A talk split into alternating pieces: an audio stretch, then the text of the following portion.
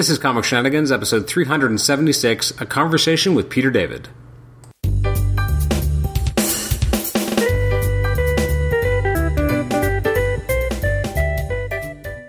Welcome to the Comic Shenanigans podcast. This is episode 376. I'm your host, Adam Chapman. Today is our episode where we sit down to speak with Peter David, acclaimed writer of pretty much everything in the last 30 years. Um, we had a, a, chance to speak with Peter for about half an hour about a ver- variety of different topics. Specifically, we talked. We started off talking about Spider-Man 2099. Um, we talked about some, you know, what's going to be coming up in that book, and then we did a little bit of listener questions that were submitted from the Marvel Masterworks forum. Now, uh, we didn't have a, a, a, huge amount of time to speak with uh, Peter today, but we really appreciate the time he took out of his day to speak with us. Um, so here, I want to thank the following um, contributors uh, who submitted questions that I used. I didn't always actually have a chance to list their name in the episode, but um, you know, I just want to make sure I give the shout outs where shout outs are necessary. So thank you to Iraq Walker, uh, to INTP, to Arachno Man, um, INTP again, and Green Meerkat, uh, Faust33, um, I think Ukla, Ukla the Mock. Um, uh, let's see, who else do we have a chance to talk to or uh, get a question from? Uh, Jester59388 uh, Hogan, Strider Tag, Muldoon, and Have Monkeys. Thank you so much for your questions. Um, in half an hour, we didn't have a chance to go over everything. There's an amazing amount of stuff we didn't have a chance to touch on, but we did talk about the Hulk, again, Spider Man 2099, um, and a variety of other topics. Uh, we talked about the, the Sin Eater storyline, uh, also the follow up to Sin Eater. More about the follow up, actually, than the, than the main storyline, just as we were wrapping up. But uh, I hope you're really going to enjoy this episode. Uh, again, it was just amazing to be able to actually talk talk to Peter David. Uh, unfortunately, there was a lot of stones left unturned. Maybe in the future I can get him back on the show. Um, so we didn't have a good, we didn't really get a chance to talk about Young Justice, um, Aquaman, or there was a little bit of talk about an Aquaman miniseries that he did years ago. Uh, we didn't get a chance to talk about X Factor. You'd think that there's these massive, massive things. How do you not talk about them? Well, when you look at uh, a resume like Peter David's, it's very easy to miss something because he's written so much, and so much of it is worth talking about. I literally could sit and talk and listen to him and just go through his entire resume for over you know a day probably if not more. I mean he's just he's got so much on his resume and so much of it is high quality. Anyways let's jump right into the episode again. This has been episode 376 it's our conversation with peter david. If you'd like to email me you can email me at comicshenanigans at gmail.com like the show on facebook review and rate us on itunes. And you can also subscribe to us on itunes and listen to us on stitcher. Thanks again and um, enjoy the episode. Well, first of all, I want to thank you for joining uh, Comic Shenanigans today, Peter. I really appreciate it. Not a problem. Um, so, uh, first of all, I want to talk to you about uh, Spider-Man 2099. Um, I'm a Go big, right ahead. I'm a big fan of that book right now. It's uh, been fantastic, and you and Will have been putting together amazing work. Um, Thank you. uh, what uh, when you first knew that you were going to kind of do this newest relaunch? Um, what what direction, like what kind of made you decide to go in a different direction with Miguel? Of it stemmed from the fact that he'd be, he, he had been reintroduced into the Marvel Universe and set in present day.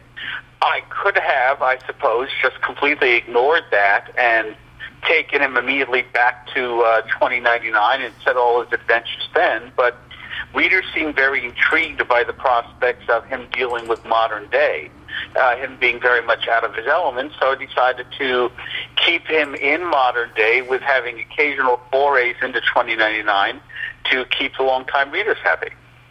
Now, the uh, the current volume kind of moved away from the previous volume that had involved uh, Liz Allen and that major subplot. Do you plan to go back to Liz Allen at some point? Yes, I do. Yes, I do. Uh, I, I will be exploring their attempts to build their own kind of uh, imprison, uh, you know, uh, their own version of Abu Ghraib. Um, and that is something I'm going to get back to. It's not going to be immediate, but I will be getting back to that. When you launched the newest volume, you did it definitely with a big bang. With uh, you know the at the at the time supposed death of Tempest. Uh, what kind of motivated that decision to kind of make push Miguel into a, a darker uh, territory, at least for the first arc? Well, that was exactly why to push him into darker territory. I mean, the concept that he had basically decided that he didn't need to be Spider-Man anymore, seemed to me to be kind of rife with dramatic possibility because obviously he's going to become Spider-Man again because the book is called Spider-Man 2099, not The Incredible Adventures of Miguel O'Hara. um, so there had to be some element that had to motivate him into that, and so I kind of went with the traditional, oh my God, they killed my girlfriend, these bastards must die. Um, I did wind up avoiding the the, the cliche of she's dead, um, and I do indeed have you know greater plans for Tempest in the grand scheme of Spider-Man's life. So I was basically able to have both ways. That uh, the supposed death of Tempest triggered his transformation back into Spider-Man, but she will be back to affect his life. What was your inspiration for the Tempest character originally? Like, she definitely feels like a very vibrant personality, very fully fleshed out almost immediately upon her appearance. What kind of led to her creation? I just came up with someone who I thought would be an interesting match for Miguel. Someone who was not immediately enamored of him. Somebody who had her own problems, who was convinced that she was going to die because doctors had all said she was going to die. Someone who absolutely did not give a damn about life because she felt that she was going to be on her way to checking out. I thought that that would be an interesting um, situation to put Miguel into, that he was confronted with this person who didn't care about anything that was going to be happening to her anymore, and that he would find he would be determined to try and find some way to reinvest an interest in life in her. Now you've been using the uh, the newest version of the Captain America 2099 that you introduced in the Secret Wars miniseries. Uh, you seem yeah. to be having a lot of fun writing the character, and she definitely feels you know a very intriguing uh, spin on the classic kind of Captain America ish premise. How did you kind of decide to come up with this multiple personality type of character? Well, I mean, the concept of having Avengers 2099 was something that was dictated by Marvel. They wanted me to write essentially Avengers 2099, and I was given total carte blanche to create the characters as I saw fit. Um, I decided to have a female Captain America because we really had not had to any great degree a female Captain America. I thought having the concept that she had a, a double identity that was unbeknownst to her would be just kind of interesting. I mean, I do like I do like secret identities. They seem to be falling out of vogue for a lot of uh, heroes these days, and uh, I thought that it would be kind of interesting to have Captain America be someone who did not know that she was Captain America. That Cap knows about her double identity, but she doesn't. Um, also, the fact is that I decided to give Captain America this massive build for a woman. Uh, originally, Will sent in character sketches of her and she was normally proportioned. And I said, well, now wait a minute. When Steve Rogers underwent the super soldier formula, he went from being a relatively skinny guy to this massively built guy. And why we've never, if we're going to have Captain America female be super soldier, we should follow in the exact same pattern. So by giving her a dual identity who didn't know about um, her Captain America side enabled me to have it both ways. That she was a normally proportioned woman, except part of her power is that she was able to bulk up into this weightlifter. And I have to admit, I was really kind of fascinated by the fan reaction to Captain America when the first sketches were released. Because here was this bulked up Captain America. I mean, Will did a terrific job of producing her. And I found that the fan reactions split right down gender lines. All the fanboys said, "Oh my God, she looks so ugly. She's so bulky. I mean, she looks terrible." And all the fangirls said, "I love this character." You know, the, I mean, all the women just totally responded to the concept of a bulk, you know, a muscle-bound woman. They thought she looks fantastic, and the fanboys are going, "No, no, she looks too bulky. She should look like, you know." A classic a classic standard beauty, and you know I I I thought that was hilarious. I certainly was not expecting it to bend in those directions. When you first used her in that miniseries, did you kind of know that you were definitely going to kind of bring her into the main continuity and, and have her interacting with Miguel? Absolutely not. No, I I didn't have uh, any plans to to bring her over. Um, but when I went back, when I started up Spidey 2099 again, I thought, you know what? I should really bring in at least some of the Avengers 2099 characters because I had so much fun creating them. And they could have some potentially interesting ramifications on Miguel's life. So that's where she came from. Now, the current arc, we're kind of you're you've thrown Miguel back into the future.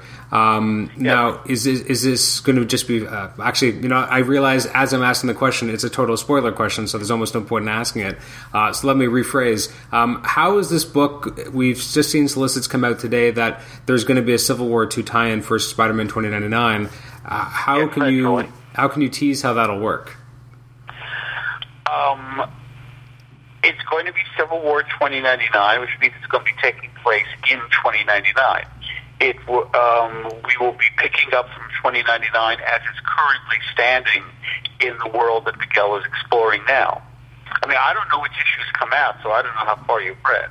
Uh, I think the most recent issue, as of uh, today's recording, is issue ten, which uh, I guess started the most recent arc with him being in the future, and it kind of it. we just jumped into it as the issue started. Okay, yeah, that's going to be the future that we're going to be exploring for a few issues. Now, what, what is it like to you know kind of be um, the architect of a, kind of a new 2099? Obviously, you're one of the original architects of that universe, yeah. and so kind of rebuilding it and restructuring it uh, now. What is it like, and is it fun to do?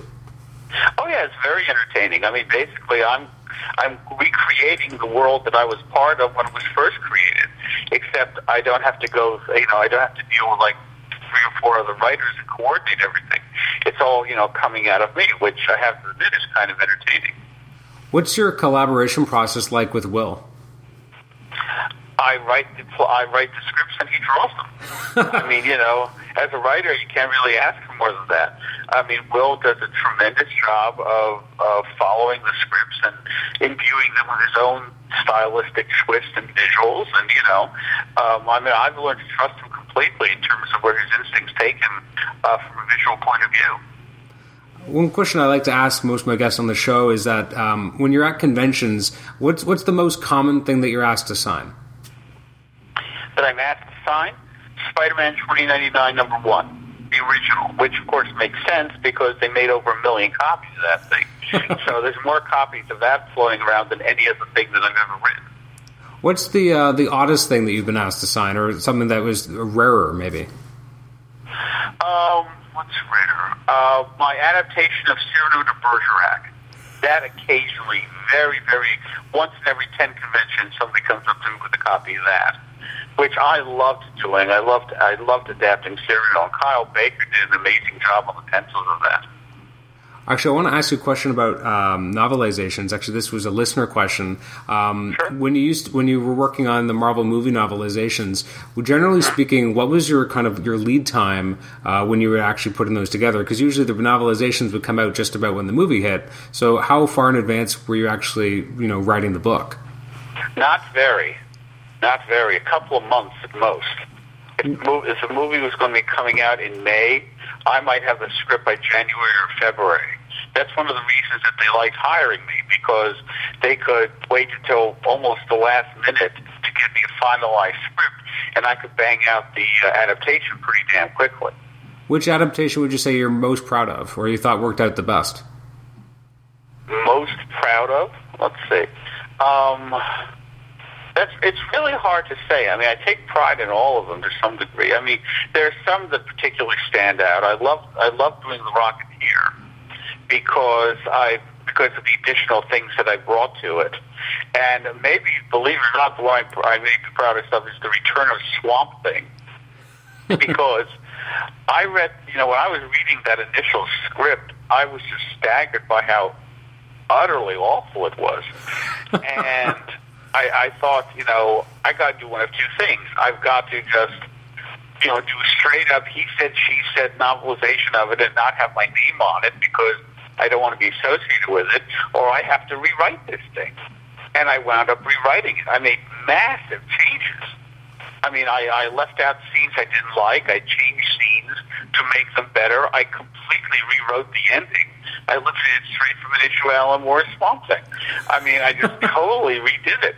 Um, I did way more than I should have, and it is my great good luck that Michael Uslan, who was the producer of the film, read my novelization, and his response was, "We should have filmed this," you know, which I was which I was extremely flattered by because he could have come back and said, this is not our movie, have him do a rewrite, in which he goes back and does our movie because that's what he was freaking hired. He could have easily done that, and I would have had absolutely no defense. But fortunately enough, he didn't do that. Wow, that is high praise. Well, yeah, I mean, basically what happened was um, after the movie came out, uh, DC was doing a panel at the New York Comic Con, and they were asked about the Return of Swamp Thing movie. And the response was, I think it was Bob Greenberger who said, skip the movie, read the book. That's incredible. Uh, actually, speaking of uh, novels in general, uh, we had a listener question, which was um, when writing the uh, the Hulk uh, the Hulk novel. Now I'm blanking on the name. I think it's uh, that Savage Beast or something. What. Savage Beast? yeah, What was Savage Beast? was that meant to tie into the comics at the time, or was it originally meant to be a comic itself? Basically, I had Betty Banner get pregnant in the comic books. And after I had her get pregnant, I established she was pregnant, I was overruled by upper management, um, uh, Marvel editorial, who stated that Bruce Banner would never become a father. Of course, now the Hulk has what three kids running around, but you know. Aside from that, they said the Hulk is never going to be a father, and I had a whole major storyline planned which I was then not going to be able to do. So I wound up, so I basically uh, said, fine, but if she's going to lose a baby, I'm not going to write the issue. So as I recall, Bob Harras came in and wrote one issue in which she lost the baby. Um, when I wound up doing What Savage Beast, I decided to take the storyline that I had wanted to do in the Incredible Hulk comic book and do it in the novel. There was no reason I couldn't. The, book, the books were not canonical. So I could do whatever the hell I wanted in the books, and so that's where the plot from What Savage Beast came. It was my unused storyline, uh, somewhat changed and updated, but my unused it, it was my unused storyline for the uh, the original uh, uh, Betty Banner having a child story. Okay. Now, few, I had, a, I, as you can imagine, a lot of listeners had questions about the Hulk uh, run because you were on it for a very long time and it was a very well regarded uh, run. Uh, Yeah. One particular question was, uh, what were your intentions with the leader after his seeming death in Hulk 400? Um, didn't I? Did I bring him back? I Uh, thought I brought the. I thought I brought the leader back. Didn't I? I know he came back later. I didn't think it was originally by you. No, no, no, he did. Uh, I, I, I brought him back later on, and then I think I got him. That's right. Then he got eaten by a polar bear. Oh yeah, Yeah, I remember. So that was my intention. I brought him back, and then had him get eaten by a polar bear. The end. um, when you were doing the Ghost of the Future storyline, um, there was a, Oh, Jesus, all right. pardon me. I said, oh, Jesus. I mean, you're asking about stuff I wrote 20 years ago, but okay. I know, I, I know it's difficult because yeah, as you can, you've written you've written everything and anything, and um, people generally speaking like a lot of it, so they have a lot of questions about it and they want to ask about it. Uh, so I, obviously we, we know that it's been a long time, so don't expect your memory to be perfect on all these things. Okay. Um, when you're writing Ghosts of the Future, um, the listener question was basically that there was a one shot at the time that was connected, but it was not actually written by you, and if there was any particular reason why that wasn't written by you. And I can imagine that might be a tough one to answer. I don't even remember it. I have no recollection of it. What There was a separate one shot? Apparently. say so. I don't remember it at all. Okay. I don't Um, remember who wrote it. I don't remember what happened in it. I got nothing. it's okay. Sorry. Um, a question about uh, if Heroes Reborn hadn't occurred and taken Banner out of the equation, where might the Hulk book have gone at that time? If, if, oh, um, uh, what would I have done if we if I had not lost? Wait, when when we did the um, when we did the storyline where we had the characters wind up in a pocket universe. Yeah, if that if that hadn't if that hadn't have happened and kind of taken the banner aspect out, the the listener just wants to know have any idea where you think the book might have gone if that hadn't been prompted. Do I remember what storylines I would have done in a story in a comic book that I wrote 20 years ago if it, something had not happened? No, I have no recollection whatsoever. Okay, I, I, I can tell you this: people are always asking me if I had not left the Hulk when I did, what storylines would I have done afterward? And my response to that is always read my last issue because all the storylines that I would have done were in that last issue, either shown or mentioned. So that last issue had all the stories that I would have wound up doing with the Hulk that would have taken me through to issue 500. And issue 500 was, as far as I was concerned, going to my last issue. I figured if I was going to leave at any point, let's be a nice round number like that. Actually, that brings up a, a, comment I've always wanted to make. That, that that last issue of the Hulk, I actually always was a huge fan of it. It had a, a great sentimentality and wistfulness to it. Um, Thank you. What was it like, kind of crafting that issue as as your last one? Like, was it hard to say goodbye? Well, I, I it was hard to say goodbye, yes, but he's Marvel's character. I never really lost sight of the fact that he was Marvel's character. Um, you know, the the story. I just made the story as, as as good as I could. I mean, the thing is, I wrote that story unlike any other story that I've ever written, which is that what I wrote, all I wrote was Bruce's narrative. I mean, all the dialogue that's in that issue, that was the narrative of the story. I did not describe how the artist should tell the story visually at all. I left that entirely up to Kubert you know, I, I said to him, if you want to have this, if you want to actually show the things that Bruce is talking about, feel free to show the things he's talking about. If you want to have it be 20 pages of Rick Jones sitting in front of a fireplace just talking, I can make that work. Tell it visually however you want to tell it. The only the only point at which I visually specified what happened was the opening, in which I described the opening page and the closing page where his daughter comes running up to him, mm. and how he's sitting there, and the fire is is slowly going out, and we see the beginnings of the objects that would wind up in his uh, trophy room in Future Imperfect. Those were the only things that I described visually. The rest was very simply Rick Jones sitting there and talking to the unseen reporter. Uh, I have a few other listener questions if we can run through them quickly for you. Um, but yeah, no, I, I, love that issue. So um, that's always Thank been. A, a, I just, I, am a huge fan of sentimentality in comics when it's done well, and you've routinely done it extremely well. But that issue in particular, like I remember reading that mm-hmm. and being like, like if that was the last issue of the Hulk I ever read, that'd be fine. Like that was, right. it was, it was kind of pitch perfect in a lot of ways. Thank you. Uh, and you're, you're, right that um, Kubert really knocked that one out of the park. Like it, uh, absolutely. It, like the, it was very. Um, it, it just it felt like I was. It felt very. Um, I had a great sense of cinematography, if that makes any sense. Mm-hmm. Like just yeah. the pacing of it all. Anyway, um, when you were working on the Hulk, you had some amazing collaborators. Um, can you give us any insights into any of the, if there was um, any particular cool kind of behind the scenes stories of those collaborations, or was it just simply I, I wrote a great story and they did great art? well, I mean, I mean, my probably my favorite collaborator was George Perez, and we did Future Imperfect together because George was just freaking amazing. I mean, there are a few books that are 100% what I would want them to be, and Future Imperfect was definitely one. Um, I loved working with George. Um, I worked with I, I worked with Dale Keown. Dale Dale was a wonderful artist to work for. My understanding is that Dale only drew when his uh, music career wasn't going so well, so that he would draw in order to like you know earn money.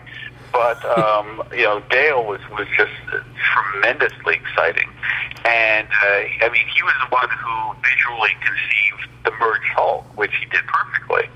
Because what I said to him was, I want you to give me the Hulk's body, but Bruce Banner's face and that's exactly what he gave me. And the Hulk was so freaking weird um, with Bruce Banner's face. I thought that, that I thought he did absolutely perfect. Um, it, it was, you know, you know, it was great working with Todd McFarlane. I mean, he was a very young artist who was really just still learning the fundamentals of storytelling. I mean, the fact of the matter is, is that the editor had wanted to put him on another book, and the writer did not want him on the book because he was extremely underwhelmed by Todd's artwork up to that point. And uh, I looked at Todd's art, and I said, "No, I think I think this has got potential. Fine, let's let's have him on the Incredible Hulk." And you know, and uh, and I just think he really rose to that potential. And I tried to give Todd stories that he wanted to do, like he really wanted to draw Wolverine. So I managed to work out a thing with the X Men office, who at the time had a moratorium on on Wolverine. uh, guest starring in other books, but they gave us the okay to do it. It's hard to believe there was ever a time when there was a moratorium on Wolverine showing up in other books. Yes, no, that, they were trying to be very restrictive, and I bent over backwards to have the story tie in with the storyline that they were doing. Uh, I have a listener question here. Would you ever consider doing a, a Doc Samson series, limited series, or special? Well, considering he's dead, it's kind of problematic, but sure. well, it could be a flashback Wait, as I story. Recall, as I recall, I think I did do a Doc Samson limited series, didn't I? I'm trying to remember. Yeah, I did. Uh, with yeah, uh, with Doc Samson, and I think the Beach was in it. Okay, that does correctly. that, that does sound familiar. Yeah, see. Um, a, a listener asked, uh, "Who now holds the rights to Soul Searchers, and is there any chance of collections coming back to print?" Uh, Richard Howell and I own the rights to it, and uh, as for a collection, I'd love to see them. Ask Richard about it. Fair enough. Um, do, do, I'm sure you get asked this frequently. Do you have any plans to continue Fallen Angel? Yes, yes. I've been working with uh, Chris Ryall, and we will be doing more Fallen Angel.